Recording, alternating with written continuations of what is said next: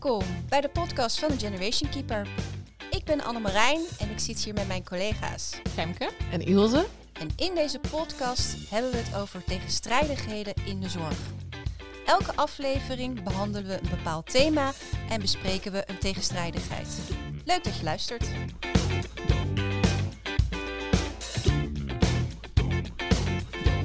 Meiden, vandaag ehm, willen we het hebben over het thema euthanasie. En ehm, nou, we voelen alle drie dat dat natuurlijk ook wel een, eh, een beladen thema is, Mhm. maar wel een belangrijk thema. Ehm, eigenlijk ook in het kader van leefplezier. Nou, dat, eh, dat klinkt gelijk heel tegenstrijdig, maar daar komen we denk ik ehm, straks wel op. Wat we wel, denk ik, heel duidelijk aan de voorkant willen stellen, is dat als wij het nu hebben over euthanasie, Mhm. Ehm, dat we het niet hebben over jonge mensen. En iemand van 65 is ook jong. Die bijvoorbeeld door een bepaalde ziekte een uitzichtloos lijden heeft. Waardoor de euthanasie wordt toegepast. Daar hebben we het deze podcast niet over. We hebben het echt over ehm, nou, oudere mensen die ehm, een verzoek hebben tot euthanasie. En hoe ga je daar dan mee om? Of hoe wordt daarmee omgegaan en hoe denken wij daarover? Best wel een ding, hè? Want ik merk, we hebben nu eigenlijk alleen maar het onderwerp genoemd. En dat het nu al eigenlijk wel iets met mij als persoon eh, doet. Dus ik ben ook wel oprecht heel benieuwd hoe deze podcast eh, ja, gaat verlopen. Ja, Want ja, dames en heren, wij eh, bereiden ook niet altijd alles tot in de puntjes voor. we weten het onderwerp, maar ja, ik ben, ik ben ook echt oprecht heel benieuwd. ja. En jij, Fem? Eerste gedachtes? Nou ja, ik vraag me dan af, de eerste vraag die bij mij dan opplopt is, we hebben het over ouder wordende mensen, of ouder, mensen die eigenlijk al ouder zijn, die een goed leven hebben gehad en die eigenlijk er een einde aan willen. Dan denk ik, ja, wat is dan een goed leven? Hè? Wanneer is iemand oud? Je zegt 65 is nou niet oud, maar wat is dan wel oud? Nou ja, ik denk dat is. Laten we gewoon eens iemand bellen. Laten we Joris Laats eens bellen. Ehm, ondertussen met pensioen. Hij is met emeritaat. Ehm geriater. Ja, en, en- Mhm. en- Ondertussen vaste gast aan het worden. ondertussen vaste gast. En laten we hem eens eh, vragen hoe dat gewoon bij hem in zijn spreekkamer ging. Heel benieuwd.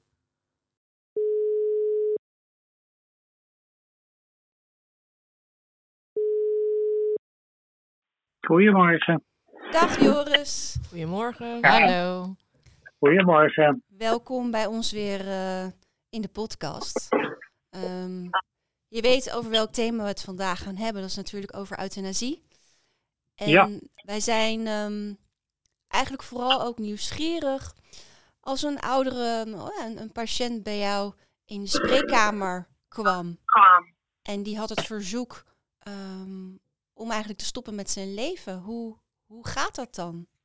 Ja, dat is, ehm, dat is altijd een hele aparte gebeurtenis. Hè? Dat zijn van die mensen die komen binnen en die zeggen van eh, dokter, ik wil een spuitje.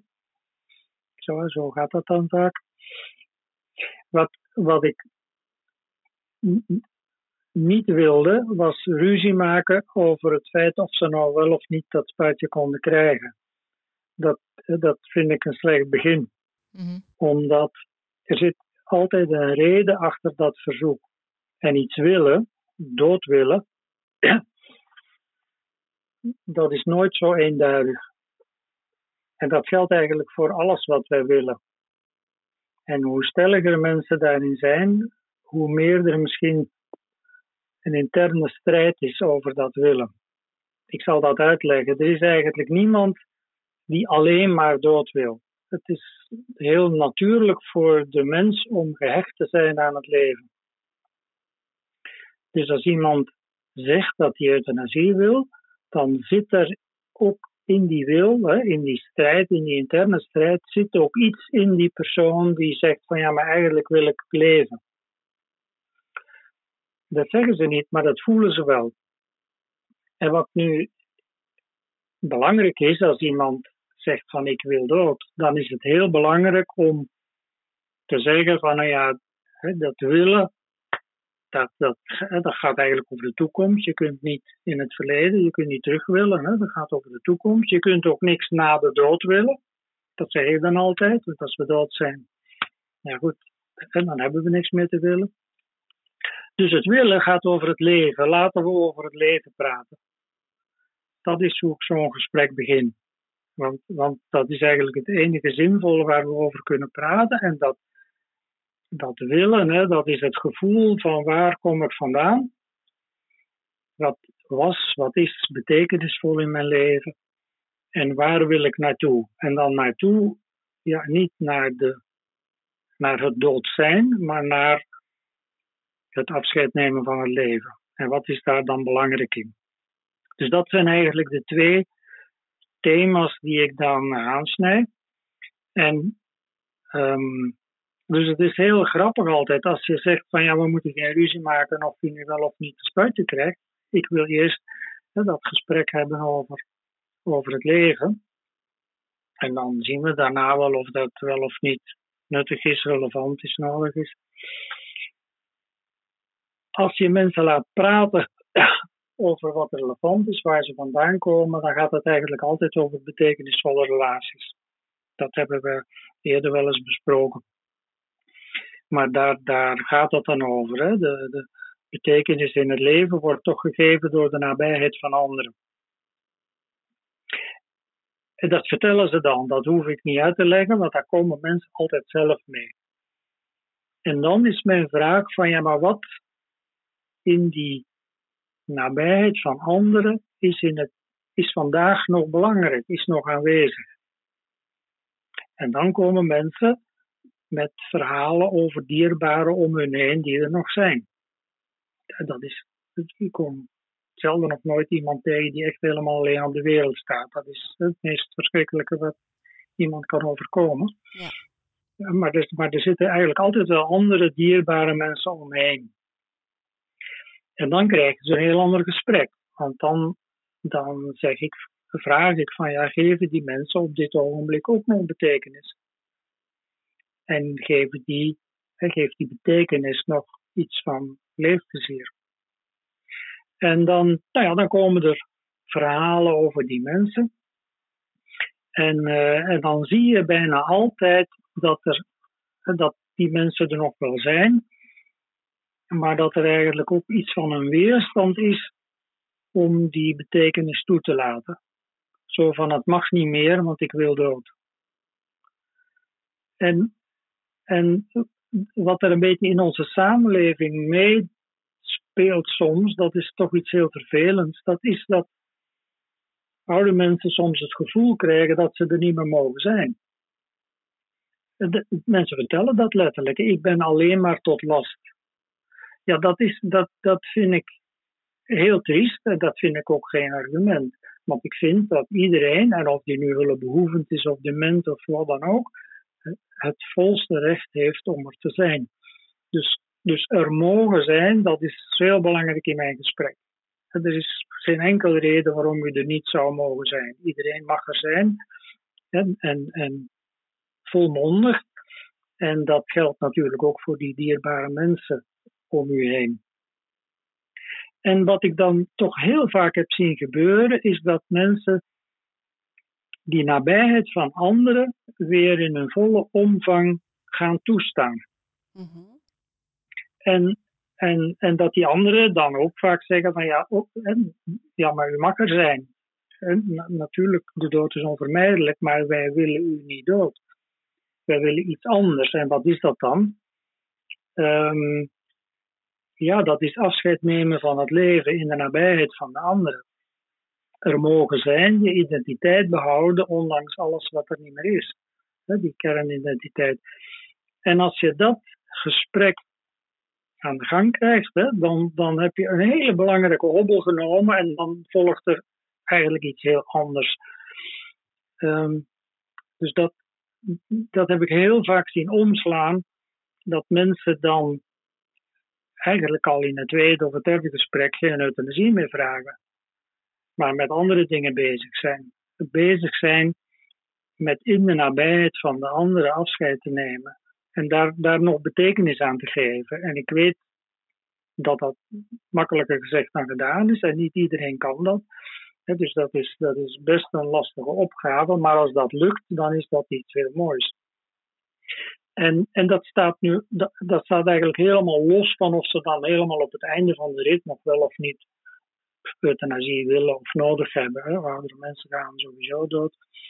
Um, dus meestal is dat dan niet meer relevant en een enkele keer krijgen ze dan aan het eind van de rit toch nog euthanasie. Maar, maar, maar dat, dan is daar iets aan vooraf gegaan wat betekenis geeft aan dat slot van het leven. En dat, dat is voor mij toch heel erg belangrijk, dat je mensen de kans geeft om dat te doen. En als je zegt van ik ga die euthanasie honoreren, hè, want u zegt dat u ondraaglijk lijdt, dan ontneem je toch heel vaak de kans om dat te doen. Want zo'n zo'n euthanasie-traject, als je dat eenmaal goedkeurt, hè, en, de, en de arts die daar dan voor verantwoordelijk is, gaat dat doen, die wacht daar geen maand mee. Hè. Dat is een kwestie van een week. Want anders moet eigenlijk iemand weer opnieuw beoordeeld worden. Dus dat zijn dan hele snelle trajecten die, ehm, die heel veel afsluiten. Dus dat, dat, dat vind ik een van de twee hele belangrijke luiken waar ik mee begin als mensen vragen om euthanasie. Dan praat ik over, ja, waar, waar komt u vandaan en waar bent u nu vandaag in de dingen die betekenis geven aan uw leven? En hoe ziet het er vandaag uit? En, dat, en als mensen daarover kunnen nadenken en ook over kunnen praten met die belangrijke anderen, hè, die weer de ruimte geven om erover te praten, want er is heel vaak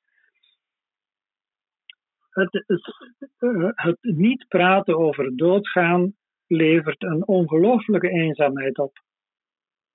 Iedereen weet dat deze persoon doodgaat, maar niemand heeft het erover en iedereen praat over valse Ja, maar we kunnen misschien dit nog doen, dokters doen daar ook aan mee, hè? maar familie doet daar ook aan mee en u gaat nog niet dood en uh, eet nou maar goed en uh, wees nou maar flink en vecht er maar voor.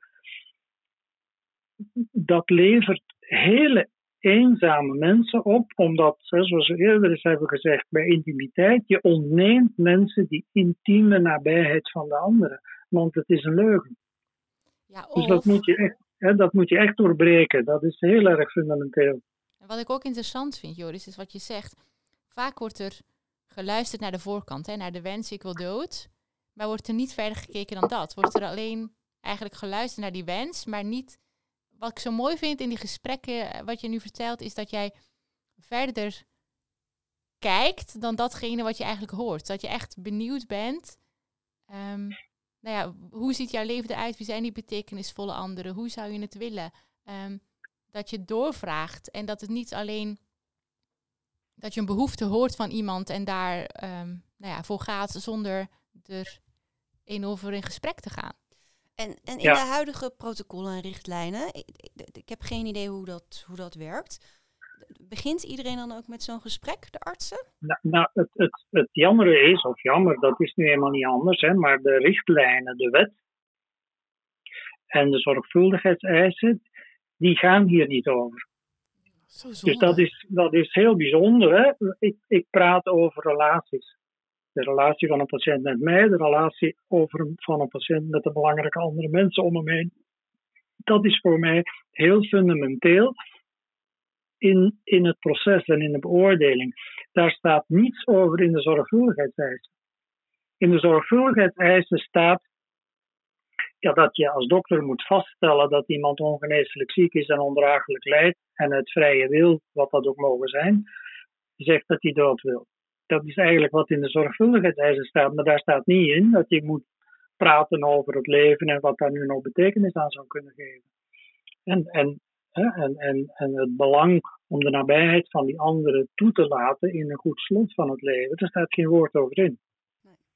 En, en dokters, dokters zijn natuurlijk erg getraind en verplicht om die zorgvuldigheidseisen te volgen. En daar is op zich niks mee mis, maar die komen helemaal aan het eind van de rit. Mm. Daar moet je het gesprek niet mee beginnen, want dan sla je het helemaal dood. Ja. En dan, dan ga je de discussie aan over u krijgt wel of niet een spuitje. En dat moet maar daar gaat het niet over.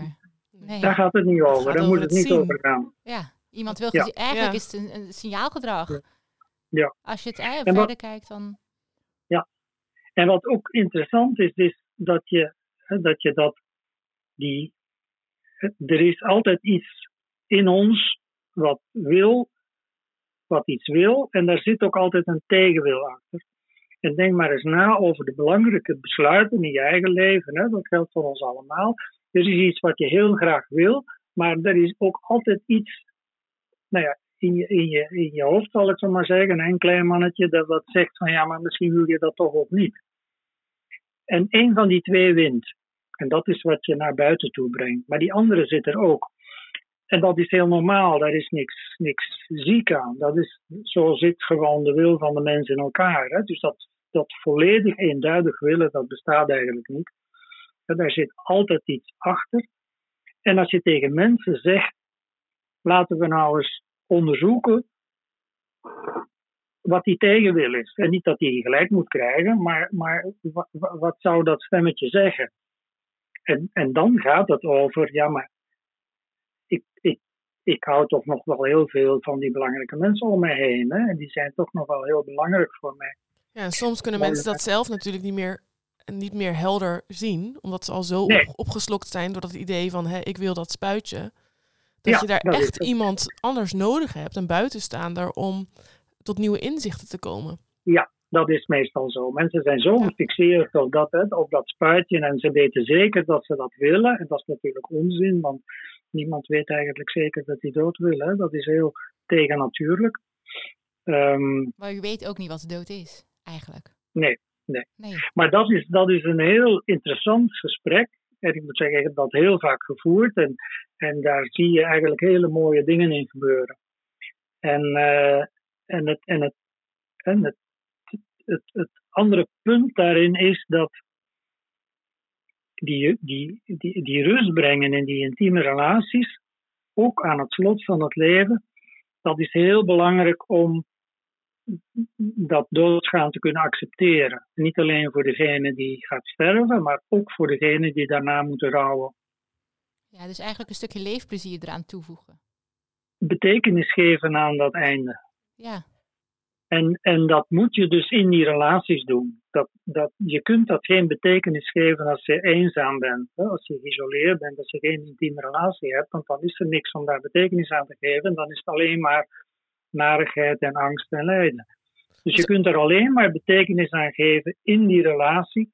En dat is natuurlijk ook veel en veel en veel beter voor de mensen die achterblijven. het lijkt me zo lastig. Een heel groot verschil. Want wat je eerder vertelde, hè, ehm, mensen die denken dood te willen, die laten eigenlijk die uh, belangrijke anderen niet meer toe, want ik wil toch dood. Ja. Ja, terwijl daar heb je eigenlijk al een tegenstrijdigheid op zich. Ja, zeker. Ja, jeetje, wat, uh, ja, er gaat wel alles door mijn hoofd hoor. Ik heb echt, uh, my mind is gone. Ja. Zeker.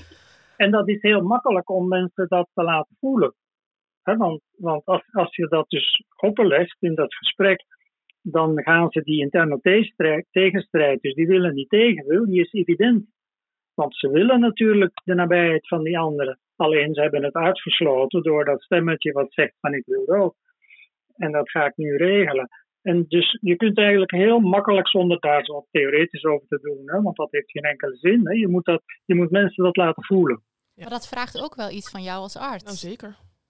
Hè? Zeker, op zoek gaan naar nou ja, eigenlijk die bril die je hen wil aanbieden om ook die andere kant weer te zien. Ja. Um, ja. Maar ik, ik, ik, vraag me echt oprecht af van wat doet dat dan met jou als jij dat um, zo'n gesprek voert? Wat is er iets waar, wat jij daarbij voelt of, of wat je lastig vindt? Nou kijk, dat, dat zijn eigenlijk zijn dat, um, zijn dat hele um, waardevolle gesprekken, ook voor mij. En, en als, dat, als dat lukt, hè, als, dat, als je dat andere inzicht en ook dat andere gedrag wat daarbij hoort, hè, zodat ze niet dat spuitje krijgen, maar, maar een pad volgen wat leidt tot een goede dood, hè, wat dat dan ook mogen zijn, maar in ieder geval met rust in die belangrijke relaties.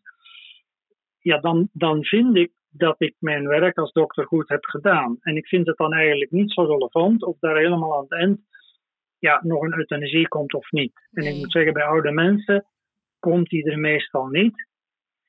Maar dat, dat, dat, dat, dat zijn twee andere luiken waar we nog niet over hebben gesproken. Hè? Maar dit is het belangrijkste luik. En, um, en voor mij zijn die gesprekken heel erg waardevol. En dat zijn, ja, dat zijn levenslessen. Ja. En ik, ik weet niet hoe ik zelf zal zijn. Dat blijft toch spannend hoor, want makkelijk is het niet. Nee, nee, zeker niet. Maar ik kan me wel voorstellen dat het ook voor jezelf meer rust en vrede geeft als je inderdaad die gesprekken kan en mag voeren. En hè, ondanks Ja. dat dat spuitje er Ja. op het einde wel of niet Ja. eh, komt, dan Ja. heb je er wel alles aan gedaan om Ja. ehm, ook de andere kant te laten Ja. zien of die betekenisvolle relaties een plekje weer te geven. En dus mensen heel duidelijk maken, hè, en trouwens ook soms familie,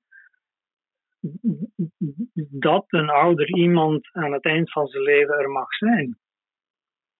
En dat vind ik zo fundamenteel. En dan mogen ze kiezen. Mensen mogen daar een mening over hebben. Maar het begint met te zeggen van ja, u- u mag er zijn. Ja. Ondanks de hulpbehoevendheid, ondanks de ziekte, ondanks dat kan me niet schelen, maar u mag er zijn. Kijk, als we dat loslaten, dan is het eigenlijk van de dam. Ja. Dat is, dus dat, dat, dat, is, dat zou heel, heel erg naar zijn als we dat loslaten en ons alleen maar zouden bezighouden met die zorgvuldigheidseisen. Dat is, eh, dus dat is heel belangrijk en heel waardevol eh, in zo'n gesprek. En dat, ja, dat geeft mensen toch vaak een heel ander gevoel. Ik, en ik vond dat ontzettend leuk. Ik heb dat heel veel gedaan. Ehm, Hey, maar je, Dus je zegt ook, we hebben het ook nog niet over een ander luik gehad. Nee, er zijn eigenlijk nog twee luiken die belangrijk zijn. En die hebben dan meer te maken met de medische kant. Ehm, en, en wat ik ook altijd aan mensen vraag, is waar bent u bang voor? Want waar komt dat willen vandaan? Hè? En dat, dat, dat, sterk, die, die- dat sterk verlangen naar de dood, wat iets heel tegennatuurlijks is, waar, waar bent u dan bang voor dat u dat zou willen? En dat is het antwoord is altijd lijden. Hè, dat weet ik, maar laat mensen dan vertellen waar ze precies bang voor zijn in dat lijden. Hè, is, dat, is dat pijn? Is dat alleen doodgaan? Is dat eh, benauwdheid? Is, dat kan van alles zijn. Maar, maar wat is dat dan? En dan ga ik het gesprek aan over wat we daar ja, in de palliatieve geneeskunde aan kunnen doen. En dat is heel erg veel. In Nederland staat de palliatieve geneeskunde echt nog in de kinderschoenen. Eh, dat, is, ja, dat is iets wat we doen voor jonge mensen met kanker, maar de palliatieve geneeskunde voor de oudere mensen staat nergens. Dat, is eigenlijk blijven doorbehandelen, toch? Ja, Zoveel mogelijk. ja. Ja, maar dat vind Ja. ik ook, vind ik ook Ja, heel en dan of- ja. Ja, of, of je handen ervan van terugtrekken. Hè? Maar, maar, Ja, hè? maar, ehm, dat zie ik ook vaak. maar palliatieve zorg zien als een actieve vorm van geneeskunde. Hè? Om het lijden zoveel mogelijk te verminderen. En om, ehm, om datgene wat relevant is, zoveel mogelijk te faciliteren. Hè, Dus als dat. Hoe kun je de nabijheid van die anderen zoveel mogelijk faciliteren voor deze persoon? Dat staat dan bovenaan het lijstje. Hoe kun je datgene waar ze bang voor zijn in het lijden zoveel mogelijk behandelen? En Dat zijn, en als je daar open over praat met mensen en, en ze ook de verzekering geeft, hè, samen met andere dokters, met huisartsen, met specialisten, van ja, maar wij zijn er voor u om die angst voor dat lijden zoveel mogelijk te beperken. Daar kunt u op rekenen. Daar moet u, wees maar niet bang dat we u daarvoor in de steek laten. Dat, dat neemt heel veel angst weg en zorgen weg. Dus, dus de geneeskunde moet er zijn om het lijden te verzachten.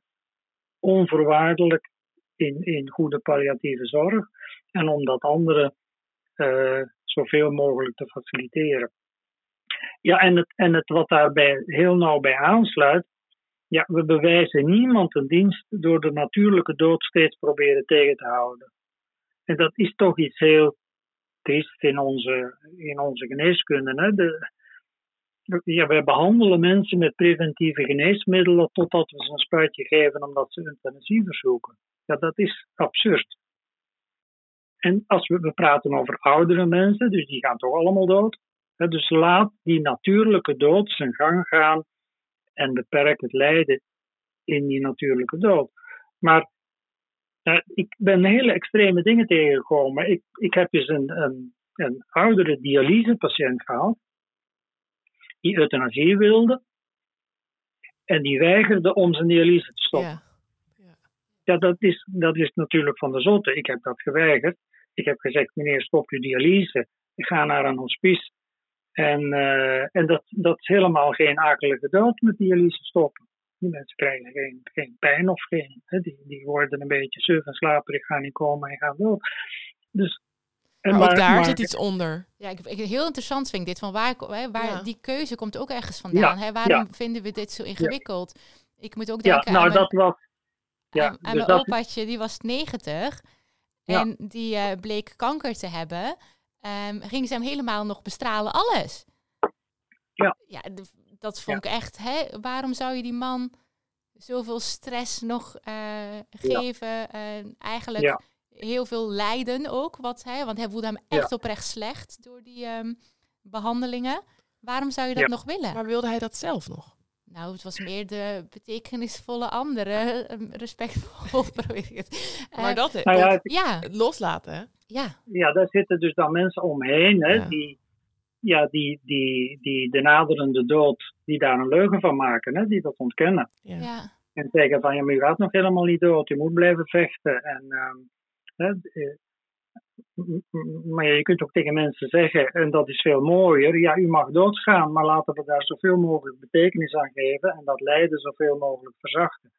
Dat, dat is een hele andere houding. Kijk, die man met die dialyse, dat was een hele gestoorde man die, eh, die, die eigenlijk al, al langdurig geen betekenis, geen intieme relatie meer had. Of gewoon die nog getrouwd was, maar eigenlijk geen, nou ja, geen betekenisvolle relatie meer had. Hij had geen kinderen. En hij had deze euthanasiewens ook tegen zijn vrouw niet verteld. Wat ik ook Oh, eigenlijk niet vind kunnen. Dus, maar daar zat heel veel achter. Ja, wat het, ja, wat het eigenlijk onmogelijk maakte om daar een goed traject mee in te gaan. Die man was daar veel te gestoord voor. En veel te ver weg. Ehm, maar goed, ik heb hè, ook discussies met hè, waarom hebben al die mensen eh, een, een geïmplanteerde defibrillator. ja. Dan zegt de cardioloog van ja, als ik die uitzet, gaan ze dood. Dan zeg ik van ja, wat dacht u dan? Bent u God? Ik bedoel, Maar gaan Joris- toch allemaal dood. Oké, helemaal kippenvel van. Maar als ik ook kijk naar eh, het verpleeghuis waar ik dan heel lang heb gewerkt, hoeveel medicijnen ja. de oudere mens nog krijgt. Ja. Voor het hart en de bloedvaten. En gelukkig, hè, ik kan wel zeggen dat daarin echt wel een ontwikkeling gaande is hoor. Dat er ook ehm, echt wel gekeken wordt naar Ja. eh, het feit dat mensen ouder zijn en ook mogen sterven. Maar nog steeds ja, zie je gewoon bakken met medicijnen er elke dag, eh, dat, die er elke dag naar binnen gewerkt wordt. En dan denk ik, ja, Ja. ook zo verleng je Zeker. het Ja, leven. natuurlijk, Ja. natuurlijk. Want dat is het doel van die medicijnen. En daar Ja. moeten we dus mee stoppen. En ik vind ook dat je dus als hè, bij zo'n euthanasievraag moet je dat gesprek aangaan. En je moet zeggen van, dus alles wat, wat misschien uw leven nog verlengt, daar gaan we mee ophouden. Ja. En we gaan er alles aan doen om het lijden in dat slot van uw leven zo klein mogelijk te maken. Dat is het enige wat nog interessant is. En al de andere pillen en behandelingen, daar stoppen we mee. En daar moet je helder over zijn.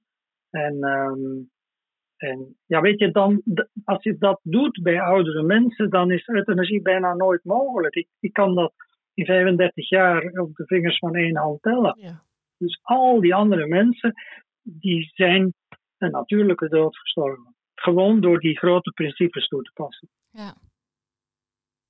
Mooi. Ja. Nou, ja, ik ja. moet gelijk ook denken aan eh, een oud-tante van mijn man. Die ehm, kreeg ook medicatie. Hij die was echt wel al oud. Die liep bijna tegen de 100 aan. En die was ook gewoon klaar.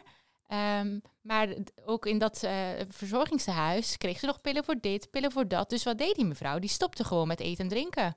Dan nam ze het hef maar in eigen handen. Ja. Dus dat is Dat is dan... pas een akelige dood. Ja, maar dat deed ze dus omdat er, nou ja, wat Ilse net als in dat voorbeeld gaf, dat er zo alles aan gedaan wordt om die dood maar te voorkomen.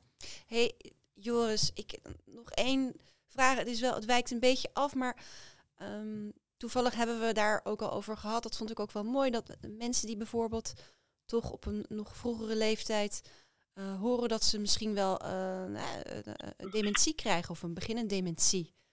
En daar ehm, op dat moment Ja. zo'n wilsverklaring voor willen tekenen. Daar Ja. had je ook wel mooie inzichten over, vond ik.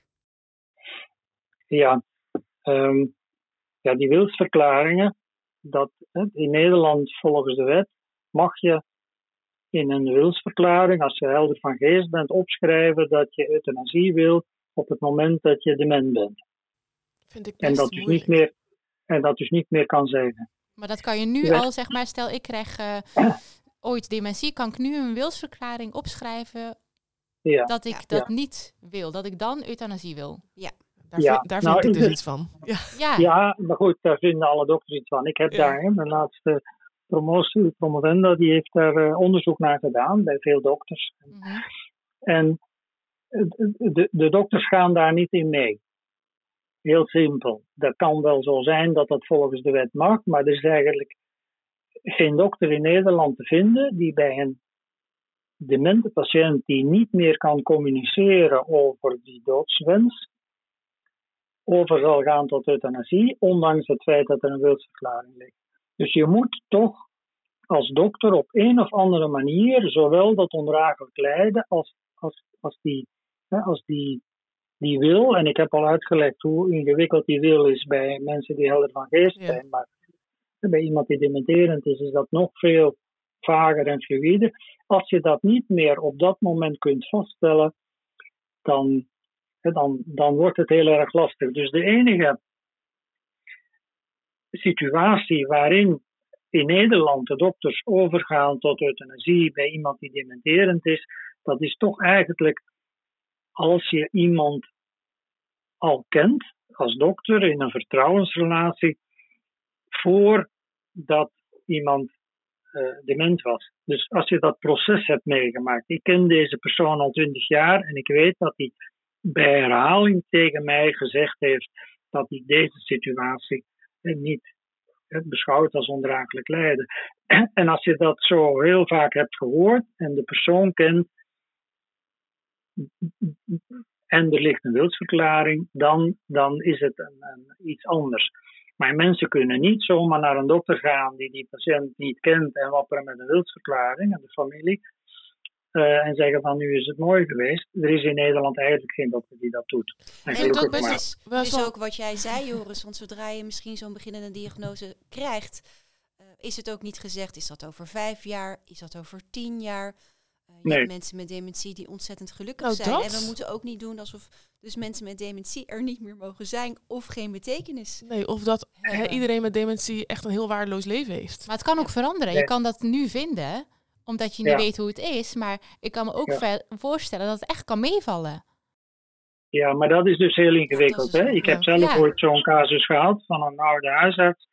Die was nog wel eens niet zo oud. Die was eh, net, net gepensioneerd. En omdat hij mensen met dementie in zijn familie had, had hij zo'n, dat heet vroegdiagnostiek van de ziekte van Alzheimer. Nou, dat is een, iets vreselijks. Dat zouden ze moeten verbieden, vind ik, in Nederland. En maar dat zijn mensen die nog volledig normaal functioneren. En die laten dan onderzoeken met allerlei speciale scans en ook een lubaalpunctie. En eh, nou, het zijn allemaal dingen die ze laten onderzoeken om te kijken of ze een verhoogd risico hebben op het krijgen van de ziekte van Alzheimer. En ik heb ooit zo iemand gehad die volledig eh, goed was in alle opzichten, een hele vitale man. En die zei van dat vooruitzicht om dement, dat ik dement zou kunnen worden, dat is voor mij ondraaglijk lijden, nu al. En dat is een hele ingewikkelde. Ik, ik vond dat, een paar keren met die man gesproken, ik vond dat, ja, ik vond dat niet acceptabel. Dus ik, ik, ik ehm, als, als um, oordelende arts heb ik dat niet gehonoreerd. Ik, ik, ja, ik vind als je zo begint, dan, ehm, ja, dan wordt het wel heel ingewikkeld. Hè? Dat is het, het enige ondraaglijke lijden was iets wat mogelijk in de toekomst zou kunnen gebeuren. En je weet niet of het gebeurt, je weet niet wanneer. Iemand kan eerder aan iets anders doodgaan. Um, ik vond dat dus in mijn oordeel niet acceptabel. De man heeft dus een andere keurende arts geweest, een, een scanarts, en die heeft dat wel goedgekeurd. En die man heeft euthanasie gekregen. Bizar, tot mijn verbazing. Ja. ja maar, maar ja, dat, dus die, die, dat, dat, dat wegen van dat oordeel, hè, is het ondraaglijk, is het het, het vrije wil en uitzichtloos, hè, behandelbaar of niet, ja, dat is toch iets heel persoonlijks. Ja. En in dit geval vond ik dat over de schreef. Maar ja, dat is mijn oordeel. En iemand anders heeft daar kennelijk anders over geoordeeld. Dus dat is, dat is een ingewikkeld iets. Maar ehm, En tegenwoordig dat- heb je toch ook van alles op de markt. Dat eh, als er niet geluisterd wordt eh, of de arts luistert niet, dat ze het zelf kunnen regelen. Wat vind je daarvan? Ehm, nou kijk, zelfmoord is in Nederland niet verboden. Dus, dus hè, maar, maar goed, voor oude mensen is het niet zo makkelijk. Of zo'n ik ook, ook wel een, een ouder heb meegemaakt die gewoon zelfmoord heeft gepleegd. En die dat heel, daar heel veel over gesproken heeft. Mhm. En, eh, en dat ook kon. Ook, dat was een oud hoofdverpleegkundige en die wist wel hoe het moest. Die wist ook wel waar ze aan de pillen kon komen in Zwitserland. Het was een, was een eh, goed geïnformeerde, intelligente vrouw die daar goed over nagedacht had, nog veel over gesproken heeft. Ook met haar, eh, met haar zoon, ook met mij als onafhankelijke. Ja, en die heeft dat zelf gedaan. Die zei: Ik, ik ga daar geen dokters mee belasten. Dat is onzin. Dat is aan mij. Ja, en daar had ze natuurlijk wel een punt. Maar goed, er zijn ook wel eh, ouderen die, ja, die, die niet zo goed geïnformeerd zijn en niet zo goed weten hoe, dat, hoe je dat dan precies moet doen. Er zijn veel spullen in omloop die, die niet werken of die leiden tot een hele nare dood. Ja, vreselijk. Ja, dus, dus dat is eigenlijk een hele kwalijke zaak. Hè? Dat, ook, ook die, die- die- dat laatste wilgedoe, ik vind dat echt niet kunnen. Daar wordt nu ook iemand voor vervolgd, maar je kunt niet zomaar, zomaar eh, via, via de post een pakketje opsturen. Jeetje, vreselijk. Hè? Ook zelfs naar jongere mensen, ja, Ja, dat is of iemand natuurlijk anders zal geen... het ook maar vinden. Nou, ik moet er ja niet het is ook een soort tweeledig, vind ik. Want ergens hè, is die wil van die persoon dus wel zo groot dat diegene dood wil en zoiets dus inschakelt. Maar het gesprek kan niet meer plaatsvinden. nee, Nee. Om het andere, Nee. die andere bril te kunnen Ja. aanbieden. En dat is wel. maar ook dat dat dus de laatste uitweg is dan blijkbaar voor iemand. En dat er geen andere opties in de ogen van die persoon zijn om... Nee, Want dat, ja, misschien zijn er wel andere opties, maar niet in de ogen van die persoon. En dat je dan dus als laatste redmiddel naar zo'n hè, pil van Drion of... Ja, precies. Maar dat vind ik wel echt, echt een hele mooie les die ik ook echt naar dit gesprek wel meeneem hoor. Dat het eigenlijk aan ons als zorgverleners is om het thema doodgaan niet uit de weg te gaan. Laat dat gesprek maar plaatsvinden. La- Laten we het erover hebben. Want als jij die andere kant kan laten zien, is het wellicht niet alleen een behoefte. Zit er veel meer achter. Eh, is het En eigenlijk ja, je Ja. ja, dus het, het gaat veel meer over een goed slot juist. Goede een goede dood. dood. Ja. Ja. dan dat het gaat over het. Het gaat zeker niet over het ontkennen van de dood of Nee, het ontkennen van Het het, gaat sterven. niet over wel eens allemaal- niet. Nee. Dus het gaat over. U, moet. Hè, maar dat, dat moeten we in de geneeskunde ook leren. En soms ook familie. Hè, dat is toch. Ja. eh, Ja, dat is, dat is die grote leugen die er ontstaat. Hè? Ook, ook, ook, ja, ook soms oudere mensen, soms ook jongere mensen. Hè? Maar mensen met een echt een ongeneeslijke kanker, waarvan iedere, iedereen eigenlijk weet dat dat tot de dood zal leiden. En dat dat dan toch massaal zo lang mogelijk ontkend wordt. Hè? Dat is toch iets Vreselijk. dat is toch iets heel hardnekkigs. En dat is, ehm, ja, dat is iets ingewikkeld. Ja, blijft ingewikkeld. Joris, ik denk dat wij jou enorm weer willen bedanken voor al deze inzichten voor toch een, eh, Dat weet ik zeker. hè, een, een beladen Ja, onderwerp, beladen thema waar we het over hebben. We willen je heel erg bedanken. Ja. En ehm, tot de volgende keer. Graag gedaan. Veel succes ermee. Dankjewel. Doeg. Hoi. Zo, Interessant hè? eh, Zo, nou. jongens. bak met info. Ja. De dood is niet zomaar de dood. Ik had er eigenlijk nog- nog nooit zo bij stilgestaan, moet ik zeggen. Tuurlijk, het gesprek aangaan vind ik altijd heel belangrijk, maar dat, dat, het, dat het altijd eigenlijk tweedelig is. Nou, wat mij zo eigenlijk deed verbazen is dat ehm, dit niet in het protocol staat. En dat gesprek aangaan voor een arts. Want ik weet wel, het, in het verpleeghuis waar ik werkte was een hele lieve vrouw. En haar man was al geruime tijd overleden. En ze zei heel vaak, geef hem maar een spuitje. Want ik wil naar mijn man. Maar inderdaad, als je dan zei, nou dan stoppen we met je medicatie. Dan was dat allemaal wel een soort spannend voor haar. Ja. Dus toen ging ik ook een keer met haar het gesprek aan. Hè, waar, wil je dan echt dood? Of, nou, toen bleek daar ook wel wat anders achter te zitten. En dan denk ik, Dat is, Ja, het is toch, dat toch het info waard- dat we allemaal moeten weten. Ja, maar dat is toch ook gewoon het onderzoeken waard. hè? Zeker. Om, eh, en als je dan weet wat het is, waarom diegene de, dood als uitweg ziet. Hè, dus, want de, de, de dood is dan een soort uitvlucht. Om iets anders ongemakkelijks. ehm, Maar het gaat niet om wat jij als zorgverlener ervan vindt. nee, Het gaat om ehm, benieuwd zijn waar dat verlangen vandaan Ja. komt en wat er nog meer zit. ja, en als het nou iets ongemakkelijks is wat daaronder zit. En je kunt dat nog wegnemen. In die laatste jaren van het leven. Ja. Dan kan iemand dus nog een heel waardig, liefdevol, betekenisvol bestaan hebben. Ja. Tenminste in deze situatie. eh. Ja, want het gaat niet over wat jij ervan vindt, het dood wel niet, eh, of daarin meegaan, maar benieuwd zijn. Ja, Ik, weet, ik weet niet of het, altijd, of het er altijd niet over om gaat wat jij voelt. nee, je mag van alles voelen, Ja. zeker, maar ik bedoel meer, het is uit. ook al vind je het ingewikkeld om dat gesprek aan te gaan, dat het wel echt de moeite waard kan zijn om het gesprek wel aan te gaan.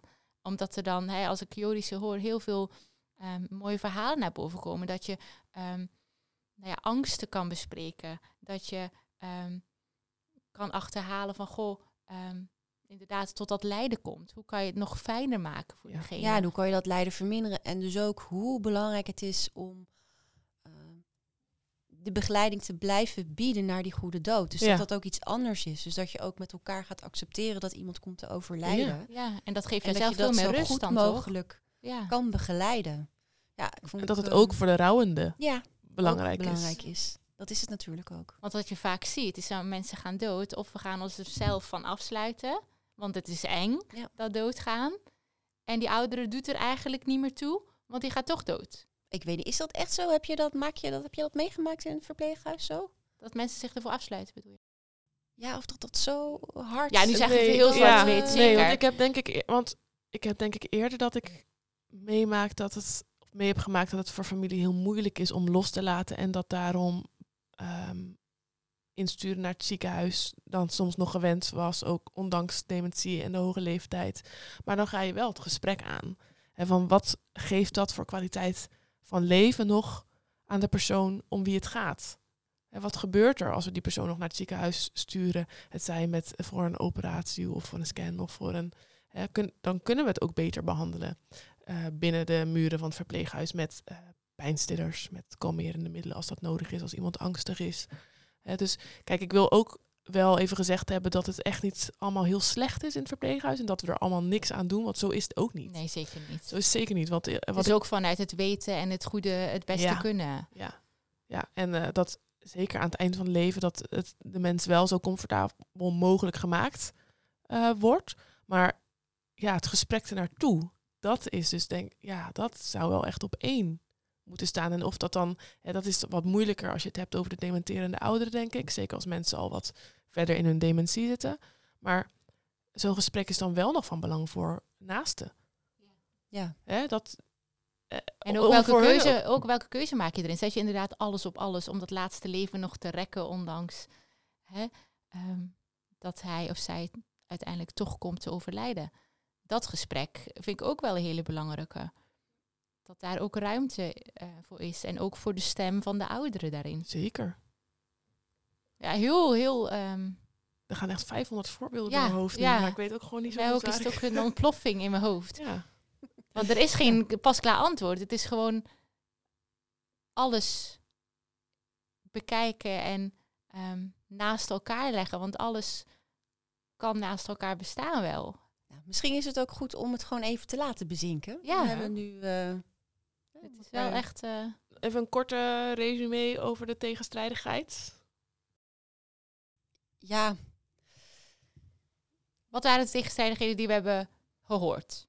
We hebben best veel informatie gehad. Ja. Nou, de tegenstrijdigheid die mij het meeste opviel is wat Joris aan het begin vertelde, wat ik ook herhaalde, dat hij zei, hè, ehm, de oudere wil dood, dus die gaat eh, de, de belangrijke anderen buitensluiten. Maar waarschijnlijk als je ze toe zou laten, wil je niet meer dood. ja, dus, ja, ja, precies. Dus dat vond ik wel echt dat ik dacht, zo, eye-opener. Maar ook een, te- eh, een tegenstrijdigheid dat we ehm, in Nederland denk ik dus wel openstaan voor euthanasie. en het inwilligen van dat verzoek. Maar niet aan Maar palliatieve niet- zorg doen. nee, dat is niet waar wat jij zegt. Nee, maar, maar dat er ehm, niet in zo'n protocol staat dat je eerst dus dat ge- gesprek over het leven is Ja. aangaat. Ja. En denk ik zo, maar dat ja, vind ik best tegenstrijdig. Ja. Dat je eerder de, hè, ja.